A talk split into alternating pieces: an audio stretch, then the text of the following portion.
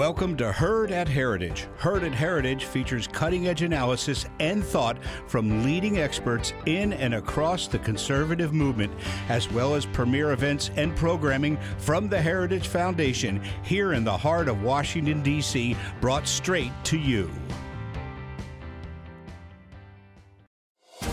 Thank you for listening to this Heritage Foundation event. Every day, the Heritage Foundation holds important events with respected and influential leaders and policy experts on today's most important issues. Our events are part of our mission to formulate and promote conservative public policies based on the principles of free enterprise, limited government, individual freedom, traditional American values, and strong national defense. We hope you enjoy the program. right, good afternoon, everyone. I'm Melanie Israel, a research associate here at the Heritage Foundation in our DeVos Center for Religion and Civil Society, and I'm so glad that all of you were able to join us today, both in person and online. Um, this is a pretty hefty topic to try to talk about in just one hour, but we are going to endeavor to hit as many points as we possibly can. Um, and ultimately, what we're hoping to get out of this discussion is a better understanding of how we should think about bioethics in a philosophical sense, a scientific sense, um, and really more just a broad cultural sense, um, both in civil society and the law. And so I want to um, first of all ask that everybody can silence your cell phone if you haven't already and let you know that at the end of the program we're going to have time for q&a if you do want to ask a question, please raise your hand. Wait until you have a microphone. We'll have people walking around with microphones. Um, and then identify yourself and speak clearly into the microphone so that everyone joining online is able to hear your question. Um, to kick things off, I want to briefly introduce our panelists. First, we have Melissa Moschella. She is an assistant professor of philosophy at the Catholic University of America, where her teaching and research focuses on natural law, biomedical ethics, the moral and political status of the family. Dr. Moschella speaks and writes on a variety of contemporary moral issues, including brain death, end of life ethics, parental rights, reproductive technologies, and conscience rights. Then we've got Jennifer Lahl. She's the founder and president of the Center for Bioethics and Culture Network. The CBC works through a variety of media platforms, documentaries, writing, public speaking, and more, to educate and inform members of the general public, thought leaders, and lawmakers on ethical issues in healthcare, biomedical research, and biotechnological advancement. She couples her 25 years of experience as a pediatric critical care nurse a hospital admi- administrator, and a senior level nursing manager with a deep passion to speak for those who have no voice. And then we have Dr. Tara Sander Lee. She's the Senior Fellow and Director of Life Sciences at the Charlotte Lozier Institute, which is an organization dedicated to policies and practices, practices that protect the sanctity of human life. She's a scientist by trade with 20 years of experience in academic and clinical medicine, with an emphasis on the cause of pediatric diseases. She obtained a PhD in biochemistry from the Medical College of Wisconsin and fellowship training at Harvard Medical School and Boston Children's Hospital. We've got a wonderful panel today, so Melissa, I'm going to go ahead and kick things over to you to start us off. Thanks, Melanie, and thanks everybody for coming uh, to hear about and discuss, uh, I think, some very important topics for our culture today. Scientific innovations over the past half century or so have dramatically increased our technical mastery over human life, especially in its origins. Up until pretty recently in human history, human procreation has been outside of our direct control if one wanted a child of one's own, um, one needed to do quaint things like find a willing partner of the opposite sex and be sexually intimate with that person, usually not just once, but regularly over a period of time, in hope that one of those encounters would lead to the conception of a new human being. And one also could only hope, but could not do anything to ensure, that the child thus conceived would be relatively healthy. Fast forward to today, and things look quite different. Now, due to the development of in vitro fertilization, it's possible to have a child without having sex at all. Couples having trouble conceiving naturally can attempt to unite egg and sperm in a petri dish with the help of doctors and technicians at an IVF clinic. A single person, male or female, can have a biological child using donor egg or sperm, and in some cases, a gestational surrogate. A postmenopausal woman can have a child using either a donor egg or an egg of her own that was extracted and frozen during her fertile years. Those concerned about the possibility of passing on genetic diseases can use preimplantation genetic diagnosis to select only disease free embryos to implant. And those who want a child of a particular sex or with particular genetic traits can do that as well. Now, with new gene editing technologies, it's possible even to genetically alter one's embryonic children, as has already been done, not without widespread controversy, by a Chinese scientist who altered embryos to make them resistant to HIV. Those genetically modified twins were born last October.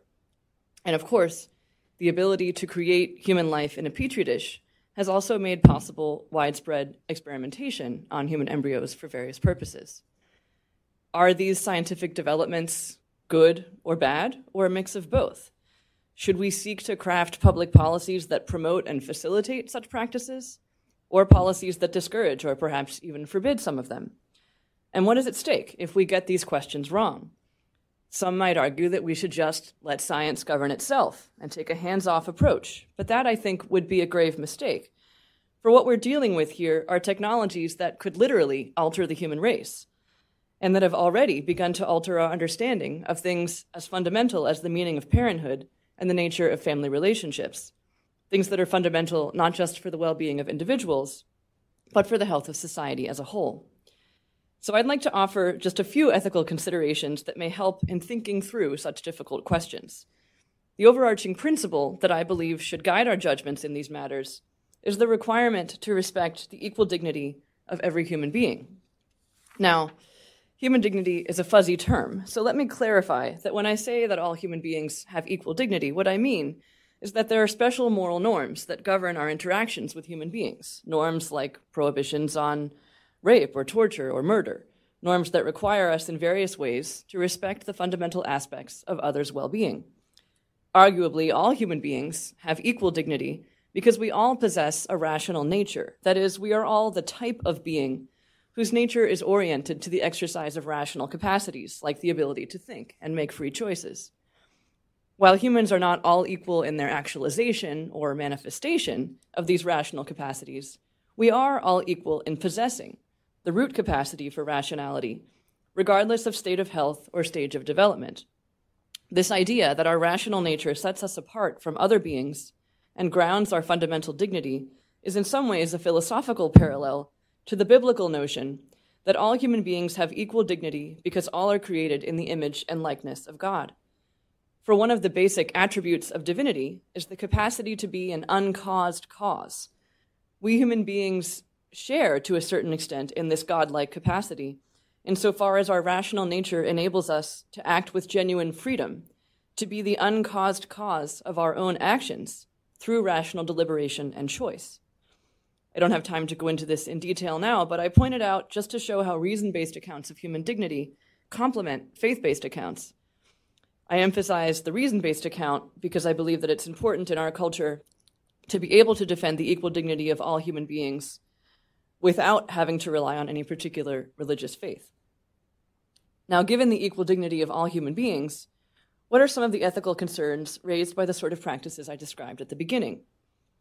The first is a general concern about how such practices commodify human procreation and clearly fail to respect the equal dignity of embryonic human beings.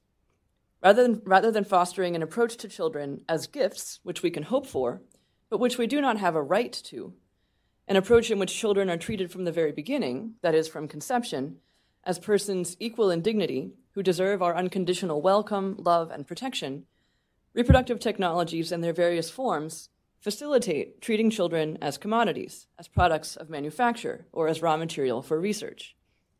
By moving the site of procreation outside of the mother's body and into the lab, the embryonic human being becomes subject to the logic of manufacture and production the logic of manufacture and production is about efficiency, quality control, maximizing profit, and giving customers what they want.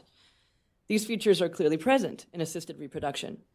There is, for instance, always an attempt to produce multiple embryos at once, even though this means that some will not be used, because it's more efficient to do, to do it that way than to attempt to produce only one or two at a time.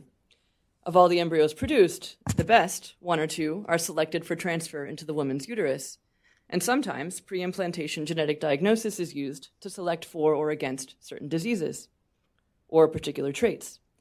The extra embryos are either frozen, in case the individual or couple wants to use them at a later date, or they're discarded or donated for research. Sometimes, when a multiple pregnancy occurs, an event which is much more frequent with assisted reproduction than with natural reproduction, a so called selective reduction is performed. In other words, one or more fetuses are aborted to increase the chance that the others will survive, or simply because the parents do not want that many children. Assisted reproduction is also a multi billion dollar industry which seeks to make the paying customer happy, that is, the adult or adults seeking a biologically related child, and which exhibits little or no direct concern for the fate of the new human beings that it helps to create. Consider, for instance, that IVF was used in clinical practice without prior studies on primates or long term outcomes. The first woman conceived through IVF is only about 40 years old, and larger longitudinal studies on health outcomes are only now beginning to be published. One of those studies found that adolescents conceived through IVF had a higher risk of high blood pressure due to IVF induced premature vascular aging. Who knows what other issues may arise as children get older? Reproductive technologies also make intentional single parenting possible through the use of donor sperm for women or donor eggs and a surrogate for men. In these cases, children are intentionally conceived in a way that cuts them off from one biological parent and half of their ancestry. Little thought is given to the psychological harms likely to result when children are deprived in this way of their father or mother, harms which are now becoming evident as the first generation of donor conceived uh, children have reached adulthood. One study, for instance, found that donor conceived adults are, on, on average, more confused about their identity and more isolated from their families than those raised by their biological parents, or even than those raised by adoptive parents. And of course, the creation of children in the lab enables them to be subject to scientific experimentation, which harms or destroys them. It also makes possible the kind of human gene editing experiments done last year in China, experiments quite likely to result in lasting harm to the children produced and to all of their descendants. The use of donor eggs and surrogates to have children also involves the commodification of women and exposes them to significant physical and psychological harm. The high sums of money offered, especially for elite egg donors who are often college students or young professionals with student loans hanging over their heads, can be very hard to pass up. And many argue that offering so much money is exploitative. Indeed, the idea of selling such an intimate part of oneself is arguably in itself a threat to human dignity.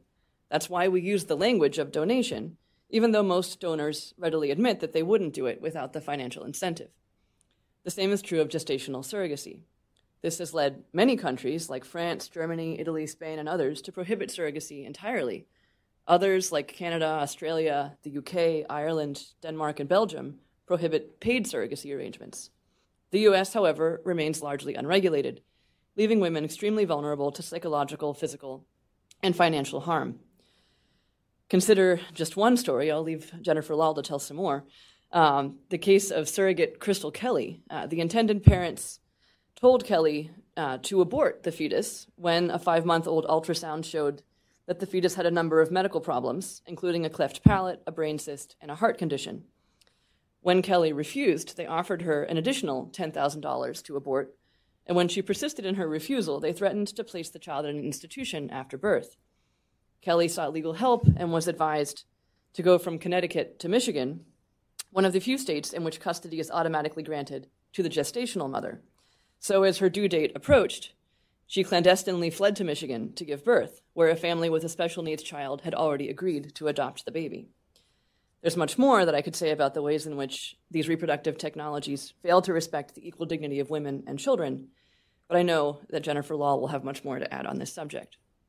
Now, given the very real risks of these technologies, both assisted reproduction and gene editing, for both individuals and for society as a whole, a hands off libertarian approach to these issues seems ethically irresponsible. These issues are no more private than abortion is, and they deal with fundamentally the same concerns the protection of the most vulnerable among us, and the affirmation of the equal dignity of every human being, no matter how small. And because these technologies imply a radical transformation in our understanding of the meaning of parenthood and our approach to the next generation, what we ultimately need to ask ourselves is what sort of a world is these technologies creating? And is this the sort of world that we want for ourselves, for our children, and for our grandchildren? Thank you.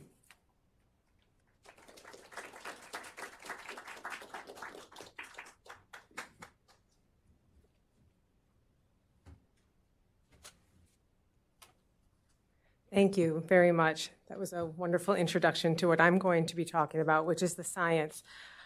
I'm going to give you a brief introduction into the science and technologies for which we have serious ethical concerns.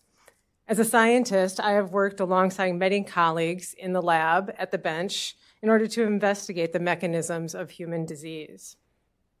The underlying goal has been the same, whether we've been looking at leukemia, congenital heart disease, ischemic, ischemic heart disease. The goal has been the same in that we are hoping that by studying these mechanisms, that we will hopefully with time develop novel therapeutics and interventions that will treat the disease, that will provide heal without harm, that will bring comfort and care to the one suffering.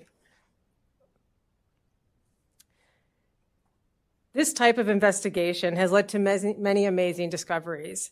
But due to time, I can't tell you about all the discoveries, but just to name a few. Adult stem cells have been used to treat over 2 million individuals worldwide, Herceptin to treat breast cancer, and insulin for diabetes. Unfortunately, many diseases remain untreated. The FDA estimates that 70,000 rare diseases affecting approximately 30 million people in the US many serious and life threatening, and half affecting children, still have no approved therapies. So, how, as scientists, are we going to combat these diseases? Scientists need tools, and so I'm going to talk to you about some of the tools and how they can be used ethically and unethically. One of the tools is the human genome. The human genome is all of the DNA in a person's body that helps define who they are. We each have a unique genome, and these are the building blocks of life. And what's amazing is that this human genome is present from day one of development. What's shown here are the first 23 stages of development within the first eight weeks of embryonic growth. So, from day one, when the sperm fertilizes the egg, every human being has a complete genetic DNA code that is unique and unlike another. The human genome will allow an individual to give rise to all the cells and organs in that body to have be fully functioning. By four weeks, the, the patient will have a heart that is fully formed and beating. So, why is DNA so important to studying disease? In studying the human genome of many individuals that do and do not have disease, researchers have found important DNA changes and as a result, we have begun to create two categories for disease those that have a DNA change and those that do not. And so, while this is nothing new, what's significant is that within the last few decades, there have been serious advances and in which now very robustly scientists can sequence the entire genome of individuals and they can analyze large groups of individuals without disease and with disease and now with their findings, they can um, discover they've discovered targets that cause the disease, which is shown here in red. And this can be a good thing if it's used ethically. This is what's called personalized medicine. It is what information and technology is used to select or optimize a patient's medical care. This can be used to diagnose disease, to develop treatments, therapies, and cures, to maximize benefits and minimize harms. In this wonderful example of this girl shown here, she was diagnosed with a rare form of leukemia very soon after birth. But because they were able to specifically diagnose the disease, they were then able to use a very advanced form of therapy called CAR T cell therapy, in which they take this little girl's uh, T cells and they genetically modify them and then put them back into her body so that they can actually target and kill the cancer cells. So she was healed without any harm to herself or to others. So, how do we know what's right and wrong ethically in research? as scientists, especially when there are so many advanced technologies and when they're really when they're being advanced and when they're, they're advancing at such breakneck speed. In response to a history of unethical medical research that was conducted in the United States and abroad, guidelines to ethical research were written and must be read and agreed upon by every researcher. There are three basic principles respect for persons, beneficence, and justice. And just to show you some of the quotes that were taken directly from the Belmont report, this means do not harm. Equals are to be treated equally. That respect for the immature and the incapacitated may require protecting them as they mature and while they are incapacitated. So, if followed, all human beings, regardless of stage, will receive the dignity and respect that they deserve, especially those that are the most vulnerable. When this balance shift, we see what I refer to as depersonalized medicine, in which now this information and technology that we have is now u- is no longer used for good, but is and no longer used to optimize medical care, but is now harmful to the individual, to other persons, or to a population. This can result in eugenics, discrimination, and we are now seeing designer babies and human and, and the risk for human enhancement. As shown in this example here, there are now amazing technologies that can, that can determine whether a baby has Down syndrome very early on while in the womb, simply by taking a blood sample from the mother. This can be used for good, and that the mother can actually, and the parents can prepare for their baby uh, when they are born, any interventions that might have to occur. Some might be familiar with former Congressman Sean Duffy, who found out that their baby in utero that was just born um, suffered from congenital, from having um, holes in their heart because of Down syndrome.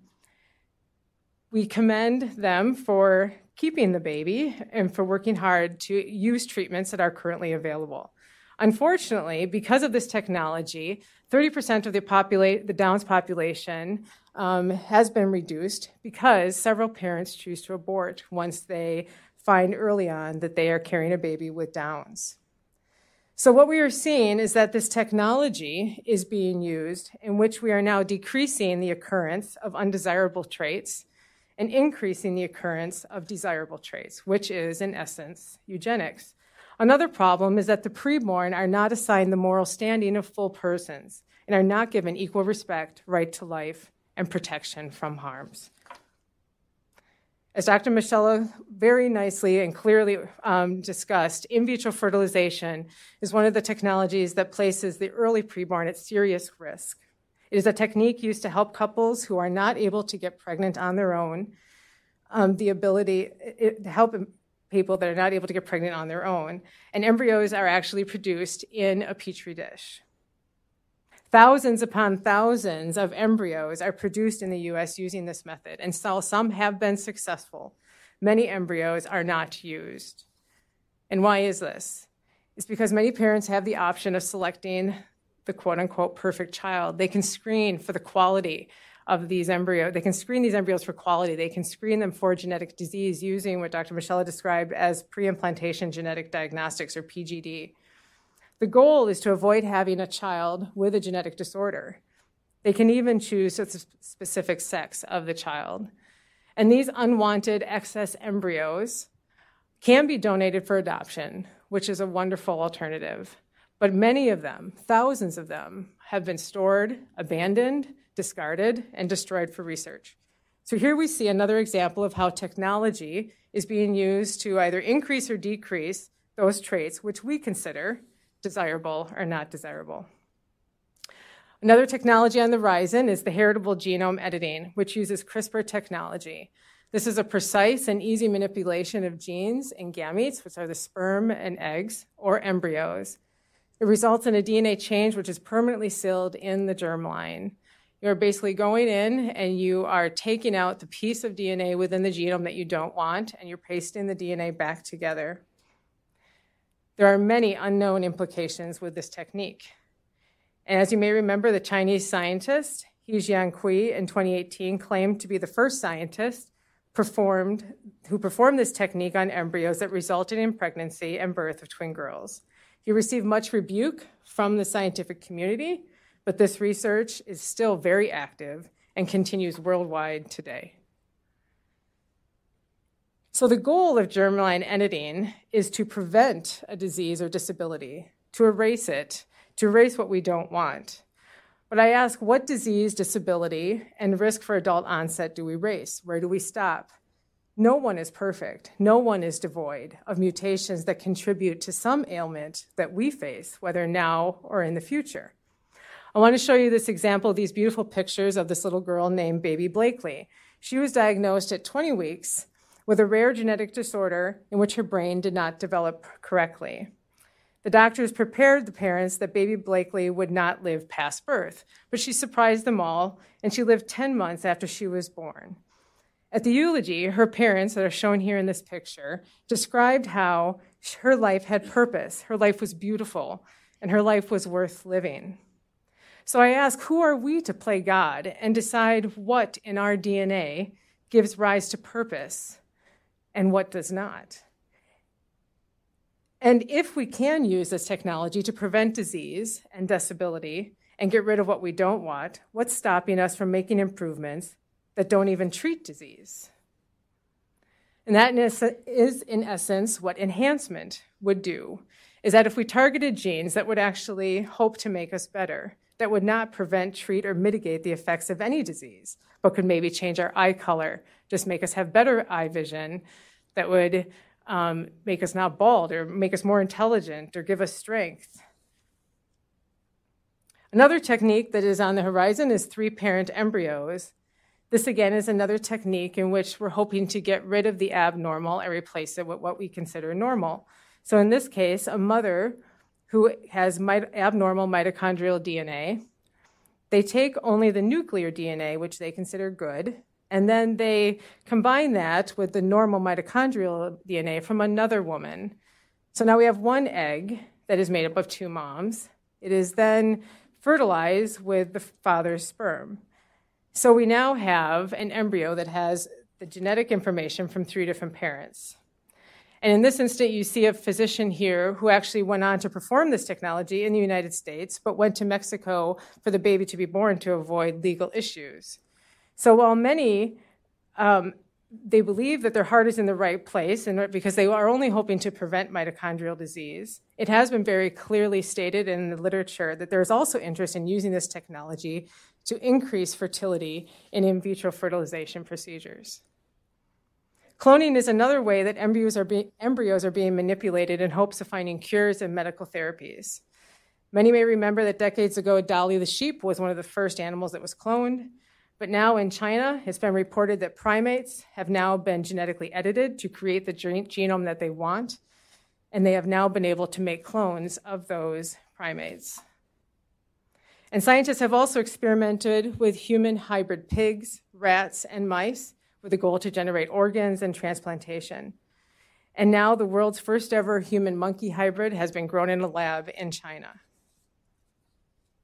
In addition to embryos being manipulated for reproduction, cloning, and chimeras, they are also used as objects and means of experimentation in order to isolate what are called pluripotent stem cells so that they can study disease and potentially look for therapies. So, thousands of these unique human beings that were created they're either created and destroyed. They're created either by in vitro fertilization or created in the lab and then destroyed in order to isolate what are called these embryonic stem cells.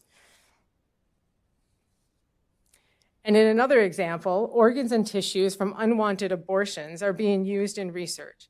In this one example, liver and thymus from aborted fetuses are implanted into mice in order to create what are called humanized mice to study infection and disease. But the amazing thing is that we don't need these unethical tissues and technologies because we can use non controversial mechanisms and tools and techniques that will respect the value of every human life without destruction or harm. Some of these examples are the adult stem cells that I talked about earlier, the CAR T cell therapy that I discussed earlier, novel interventions to treat the baby in the womb using fetal surgery before birth, and tremendous in potential for disease modeling, gene correction, drug testing, and organ replacement is seen in induced pluripotent stem cells and organ and organoids, which are making incredible advancements in the literature today. Thank you.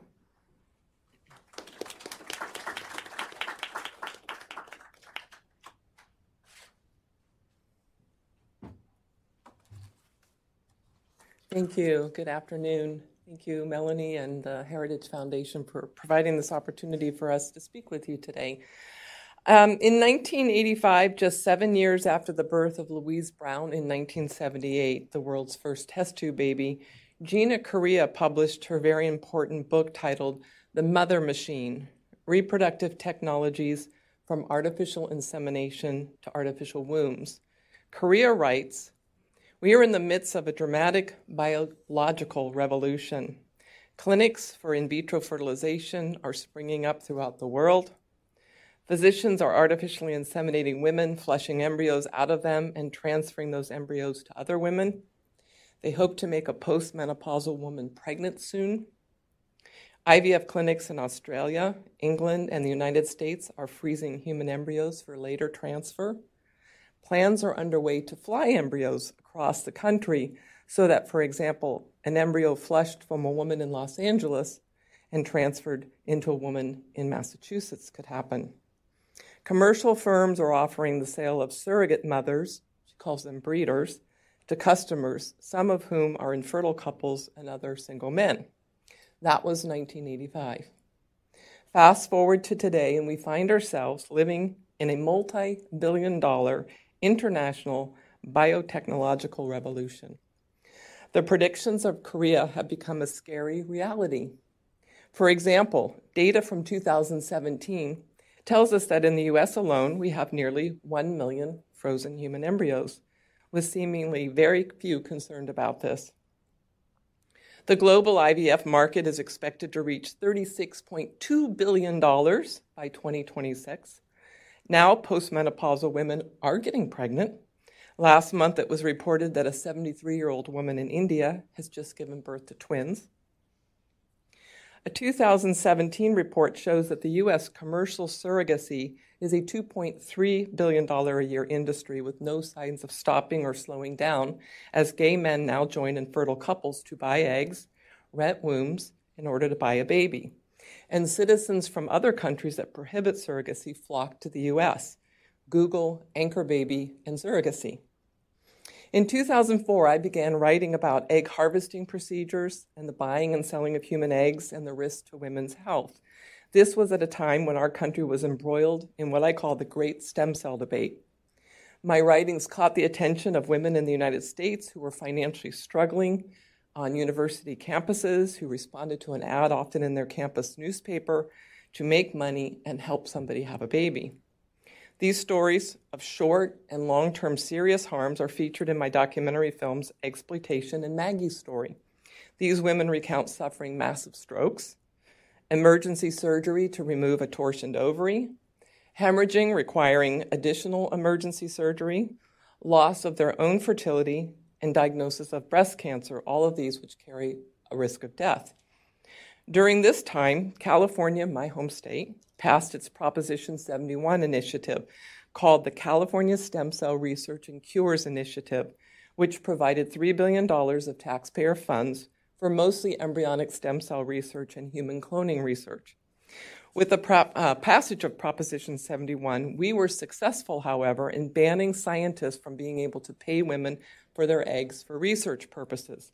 Currently in California, women are only allowed to sell their eggs to help somebody make a baby. However, California legislators have now passed AB 922, which will allow women to be paid to sell their eggs for research purposes.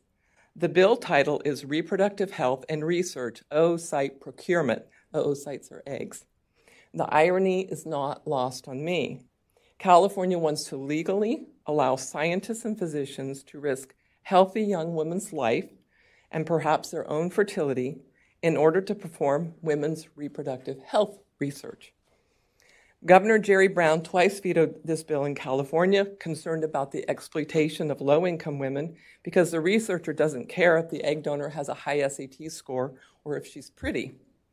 Brown opened his veto letter to the California Assembly saying, Not everything in life is for sale, nor should it be. It's yet to be seen what our governor, um, our governor Gavin Newsom will now do, and he has until October 13th to act on this piece of legislation on his desk. But at the heart of the great stem cell debate was the mantra over these then half a million frozen human embryos that were just going to be thrown away anyway. I was, of course, very concerned about the ethics of embryo research, not only because it treats early nascent human life as a commodity, but also because where there's a human embryo, there's an egg. And where there's an egg, there's a woman, which comes at the risk of women's health. Countless women have been harmed physically and emotionally by advances in assisted reproduction, and many more will be harmed by these new emerging biotechnologies that you've heard a little bit about already. Have there been any clinical trials or studies on healthy women taking powerful fertility drugs to undergo ovarian stimulation? No. Is there a registry to track these women and follow up on them over the course of their health like we do with organ donors? No. It's a curious statistic to me that the majority of live organ donors are women, with men being the majority of recipients of donated organs. Are women expected to assume more risk to their health for our shared common good and the advancement of scientific research? Make no mistake, assisted reproduction exists today because of countless experiments done on women by their physicians, often without their knowledge or even their consent. Unlike new drugs or therapies or medical devices, that come to market through the channels of, of institutional review boards and animal to human clinical trials to ensure safeties and protections. Women were literally guinea pigs, and they still are. John Buster, an OBGYN doctor at UCLA in the 1980s, said, You understand this is done on cattle all the time. There's nothing new in any of this. It's all very feasible. It's just a case of setting it up. His message was, or is, if it's okay to do on cattle, then why not do this on women? Since there's been no research proving the safety or identifying the risk to women egg vendors or even to women serving as surrogates, and by extension, the children born of these technologies, the approach has literally been a learn as we go approach. One doctor in Liza Mundy's book, Everything Conceivable, said in the early days of fertility medicine, it was like throwing spaghetti on the wall and seeing what would stick. We are only now learning that a surrogate pregnancy carries more risk than a natural pregnancy. And keep in mind, the surrogate mother is not an infertile patient, and she assumes these risks to her health, often, as you heard, for money. Egg donors and surrogate mothers have died in the United States. And this is still relatively new technology, and we are only now starting to get studies on how the children fare who have been created through assisted reproduction, challenging the narrative that the kids are all right. Just last month, I interviewed a woman as the market shifts who in 2018 made the decision to harvest and bank her own eggs in order to beat her biological clock. She knew as a 36 year old woman that her egg quality and her egg quantity was going to diminish, and she was not yet ready to start her family. This new technology is now being offered as an employee benefit in a lot of the companies the, in the Silicon Valley. But unfortunately, this technology lacks the safety studies other medical procedures require. Now, in 2019, the same woman has just been diagnosed with breast cancer. She's had a lumpectomy and a month's worth of radiation already. Doctors have told her that there's no evidence that taking these powerful fertility drugs to stimulate her ovaries so that they could harvest 31 of her eggs to freeze caused her cancer. What they should have told her, though, is that there's never been any studies on healthy women who are not patients. So, in fact, we have no idea what the risks are to her and other women like her. She has also been told that now, if she wants to have children, she'll have to use assisted reproduction in order to conceive. Women and children have been harmed with physical and mental injury. They have been wronged by being treated unfairly and unjustly and used as guinea pigs. And now, with CRISPR research advancing and gene editing of human embryos, is here and now, women will be again required to provide the eggs to make the embryos in order to do the research. The late great Princeton ethicist Paul Ramsey suggests this helpful distinction, distinction between experimentation versus actual treatment or therapy by suggesting women ask this question Doctor, are you doing this for me, or am I doing it for you in your research? Ramsey also cautions against unethical research on human embryos who are not, of course, able to give consent. Dear, uh, Dr. William Hurlbut at Stanford University who served on President Bush's Bioethics Council, said in a recent interview discussing genetically modified babies It's very troubling that the world is not more concerned. Maybe this is what you get when the news is reduced to trivia. And that is rather sickening because these are monumental issues. This really is like no other news. It really is about the future of our species. Most things come and go, but this is going to be with us. That said, he goes, he goes on, I don't think germline genetic engineering, unless it sails off into illegal fertility clinics, will be a major phenomenon, at least not for decades. The real issue remains to me the creation and destruction of human embryos for research. This is the core problem. The use of human embryos as tools, their instrumental use, continues to be overlooked. The trouble is, this is very important science but it's not like studying something in a test tube. These embryos are living organisms. The use of human embryos to study developmental bi- biology remains a huge story.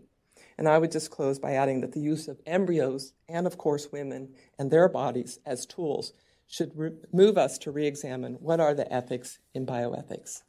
Thank you.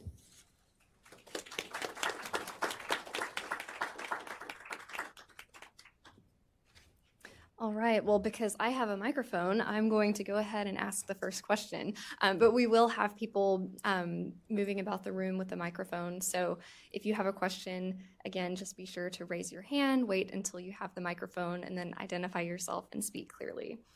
Um, I, I want to kick things off and take a step back because in our society and even within the conservative movement or the pro life movement, there aren't necessarily um, there's not consensus 100% across the board on all of these different issues, um, even among various religious traditions and denominations. There's still um, a lot of different opinions and, and thoughts about this technology.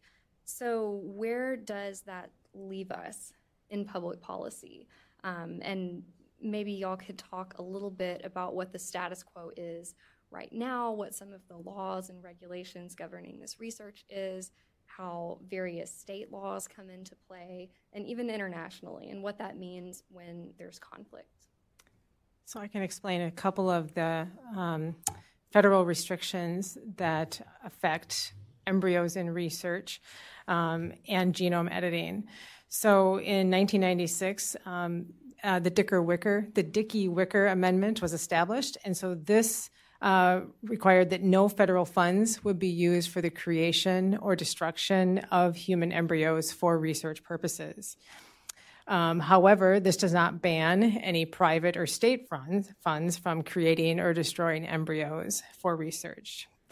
In addition, in 2015, the Aderholt Amendment um, was instituted that in which Congress prohibited the FDA from approving any genetically edited embryo, which would be a product that was destined for pregnancy, for implantation.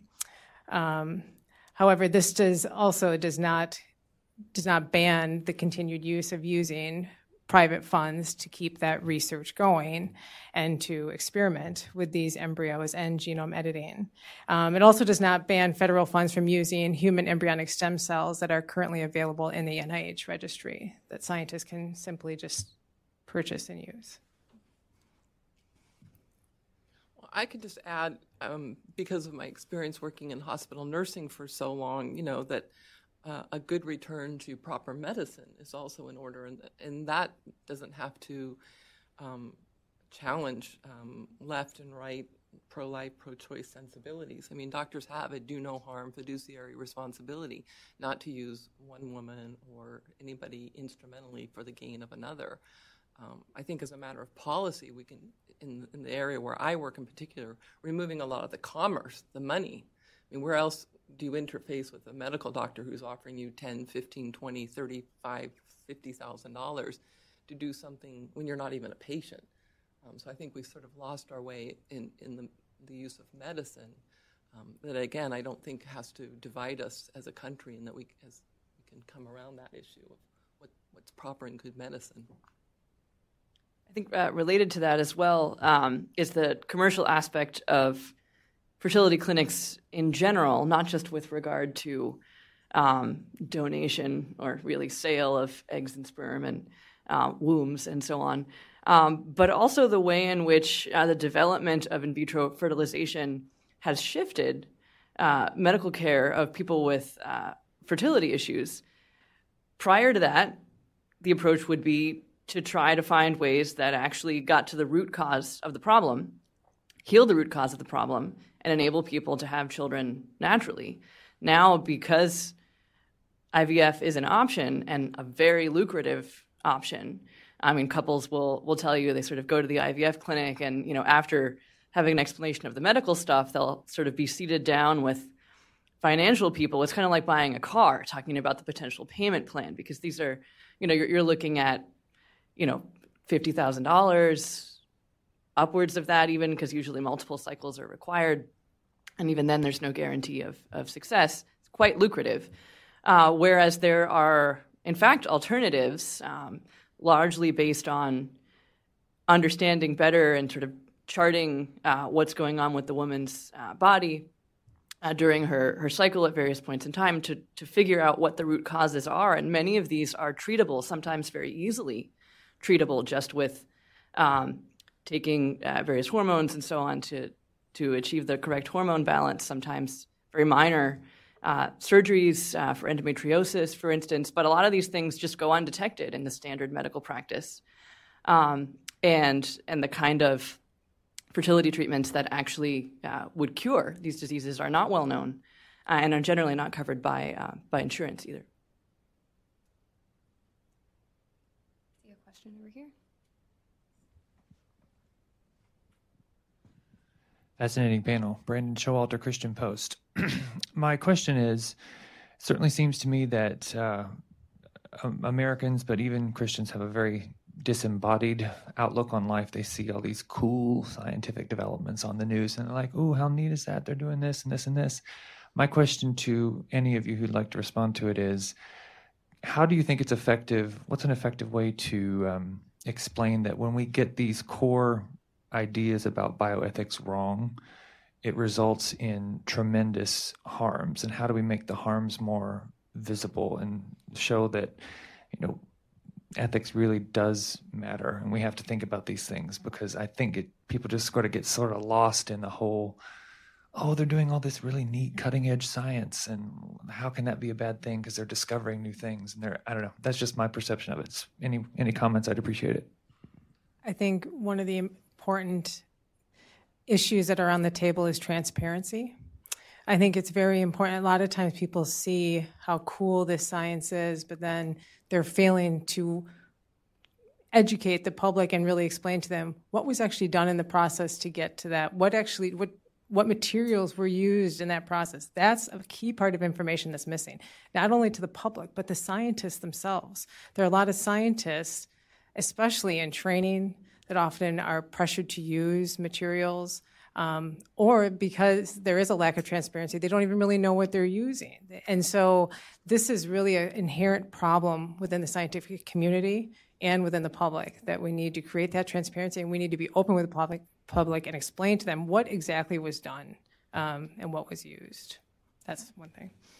Um, well, I appreciate Brandon as a member of the media. You know, that's one of the hardest um, battles that I have is getting the media to accurately and fully report the stories. I mean, why do we make documentary films? So we can tell the stories of the women that we know who've been seriously harmed.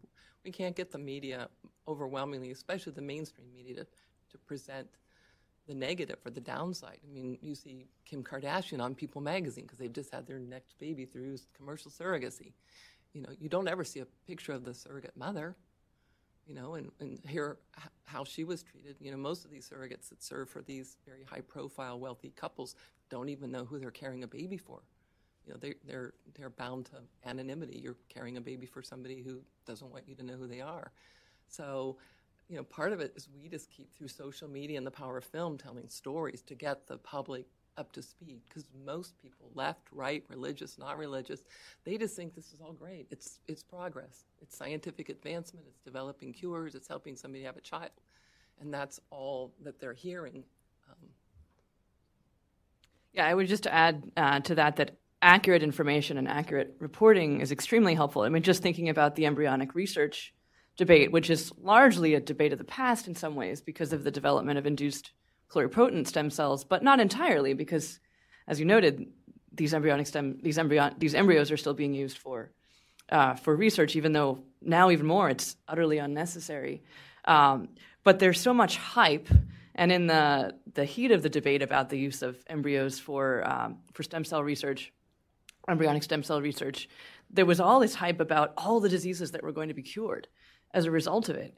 And what has been found is that by and large, the actual clinical trials, the actual cures have come not from embryonic stem cells, but from adult stem cells or from induced pluripotent stem cells. Uh, so, in the end, right, good science and progress in science, even in terms of the consequences and the outcomes, uh, went along with the ethical science. And there was just a lot of false promise in, uh, in the use of um, embryos uh, for research. So, that I think is, is important to. Um, to be sort of truthful about the actual potential of these things. Uh, and, and that's a requirement for scientists as well. They tend to hype this in part because they, they want to get funding and so on. Um, but then, secondly, as um, Jennifer was saying, it's helpful to put a human face on these things, right? It, it can seem just very abstract to say, oh, you know, the dignity of the person and things like that. But when you put somebody face to face with a woman who was exploited by this process or a, uh, a now 20 some year old who was conceived with the sperm of an anonymous donor and who just feels really confused about identity, um, robbed of half of their biological heritage, robbed of important medical information that they ought to be able to know about themselves, and so on. Right? When you when you give these people faces, um, that then really helps to bring it home that there are real human harms and human costs.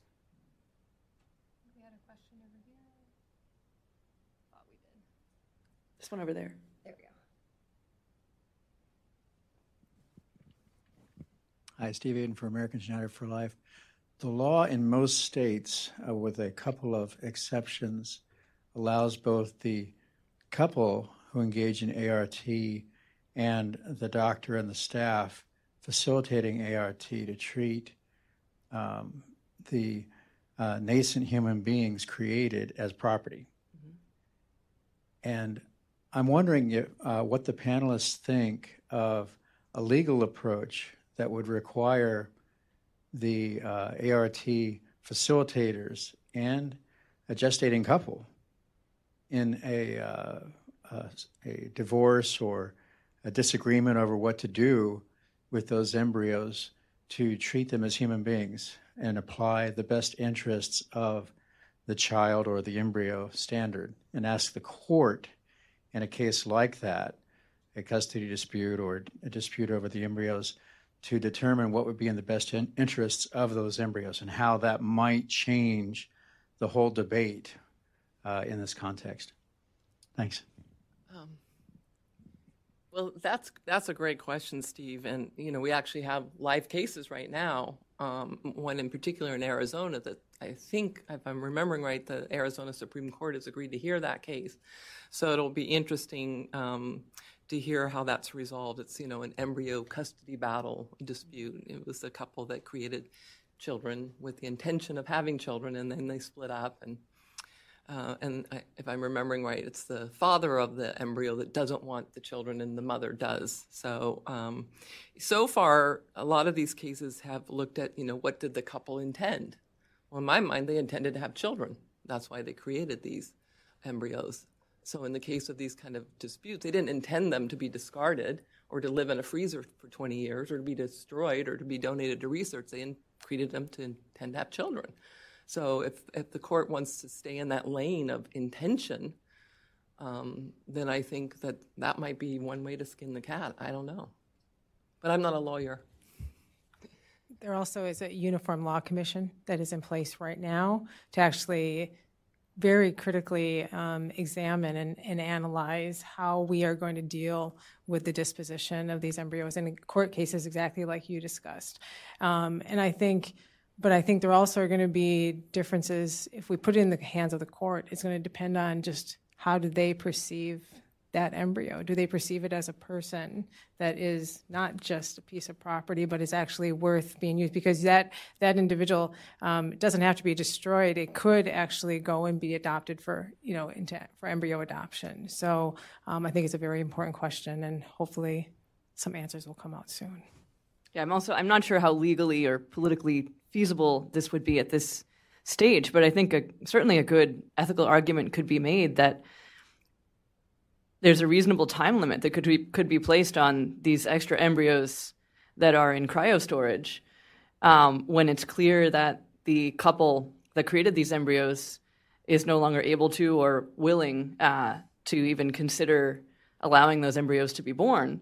Why should they have the right to keep them keep their lives literally frozen on hold when there might be other couples willing to adopt those embryos? So there could be a kind of uh, limitation period on the number of years that you could keep embryos in cryo storage before they automatically become available for adoption, which again would be helpful in helping people to realize, you know, these are these are children, and there are also many other couples out there who would love to have children who want to adopt, and why should these embryos have to be in storage um, when they could be given a chance at life?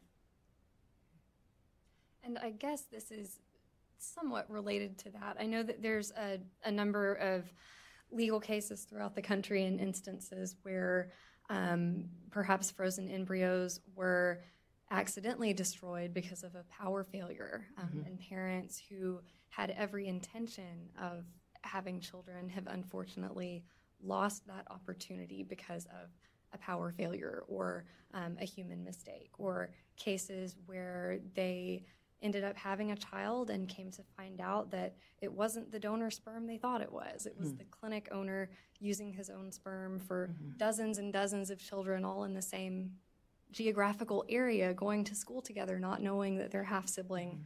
was in the classroom next door, or um, cases where people have maybe even have had the wrong egg um, mm. or wrong embryo um, transferred and come to find out that their child is actually not biologically related to them at all.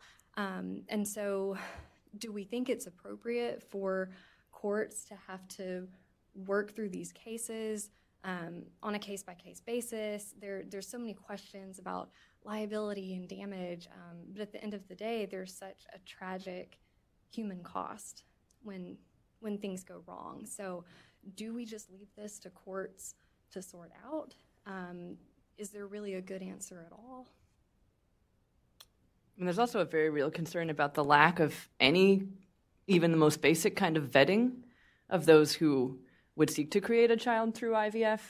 Um, it was a case that I recently heard about of um, a sort of known uh, sex offender uh, creating children through IVF. And I mean, there's there's no background check, so any any single person, really for any purpose, who has the money can create children, um, use them for whatever purposes he or she wants, because nobody is looking over uh, to, to vet uh, these situations. It's very different from adoption, which is a child centered kind of institution. This is clearly an adult centered institution about allowing adults to have their desires uh, fulfilled.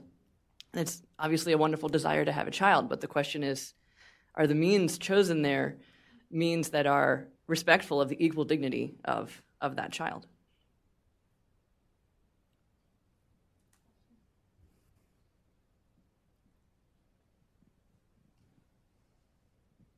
Hi, thanks for your presentation. Greg Schleppenbach, U.S. Conference of Catholic Bishops. This debate, both within science and within policy, tends to line up as pro life and religious groups versus science, which is obviously a loser. Um, I also know that it's very difficult for um, men and women of science who might agree with us on the ethics to actually step forward and say so out of fear of losing grants and status and whatever. Um, first question is Do you think it's possible to generate some kind of a um, critical mass of men and women of science to have more of an impact? in the ethics within the practice of research, as well as coming up with some policy, reasonable policy um, um, restrictions, guidelines, and and secondly, what might you suggest would be some potential common ground on some kind of policy restrictions in this area. So I can tell you that yes, this is an issue, that there are science, scientists and physicians that are not willing to step forward. But I think we have to remain hopeful that there are many that are. Um, so, for and there are uh, organizations that are. So, for example, the um, American Association for Pro-Life OBGYN, the Christian Medical and Dental Association. These are um, organizations that are um, that that are that, in, that, can, are, that are formed by you know, scientists and, and physicians that are working together to put and they they create guidelines and on their website and they have conferences and they work together to educate the public. Um, also institutions you know like the charlotte lozier institute we know we're working very closely. We have you know 60 plus experts throughout the united states that um, help to educate and to form the policy that will um, that will stand up for these unborn. So I agree with you that it, it's unfortunate that there is often a division, you know, between religious and unreligious or pro-life and not pro-life. But um, but I can say that there are lots of people that are standing up for this. Um, but yes, more we are needed. More. We need more for sure. I don't think in terms of coalitions, probably Jennifer could speak to this more. But some of these issues, particularly the concerns about exploitation of women and so on are are issues that you can get a broad coalition of people. You can work with the sorts of people that you might usually be on opposite sides of these issues with, like radical feminist groups, for instance. Um, so I think there are also opportunities for reaching across the aisle on a lot of these things, on on specific elements of them. And I think we have science, excuse me, science on our side. I mean, there's been in the last three, four, five years some really important, good um, reports coming out in prestigious, you know, fertility and sterility, which is like the gold standard industry journal for fertility medicine. Um, there's a perinatologist in Southern California who's done two very important studies out of Loma Linda, um, showing that the stories that I tell are also backed up by the scientific literature. That this is high risk, that that this is this is harmful, this is dangerous. So I I think you know scientists I want to give them the benefit of the doubt of the doubt that they all want to do good research that will will benefit all of us. Um, so I think the the evidence is on our side. and We're starting to get the studies out of the children that are created, not just the psychological studies, um, but also the medical studies and the, and the actual real medical risk to children created through these unique novel technologies. So if that's on our side, and that's not a, a, a division, a division um, left and right, that that builds coalition. So women of all stripes who are concerned about women being harmed, women's health, women's well being. Um, you know, so I'm very optimistic. And, and just kind of to add to that, a point that was made earlier, that to remind and, and you know to educate the scientists themselves that and remind them that you know there have been no FDA-approved therapies that co- have come out of embryonic stem cells or aborted fetal tissue, and that there are these all these other excellent alternatives. I think a lot of scientists just um, do not want to be told no. They don't want to be told that they can't use these tools. And so it's, it's just constantly reminding them, but that's not working. This is what's working. And so hopefully with time that will become clear. Um, well, I want to be respectful of everyone's time and go ahead and cut it off. We're at the um, 1 p.m. mark. Thank you all so much for being here today, and to those of you who were able to join online. I know that one hour is certainly not enough time to try to cover everything that um, we could cover for a topic like this. So I'm hopeful that in the future we'll be able to host more panels and more discussions to continue keeping this conversation going. So thank you to our panelists, and thank you to all for coming.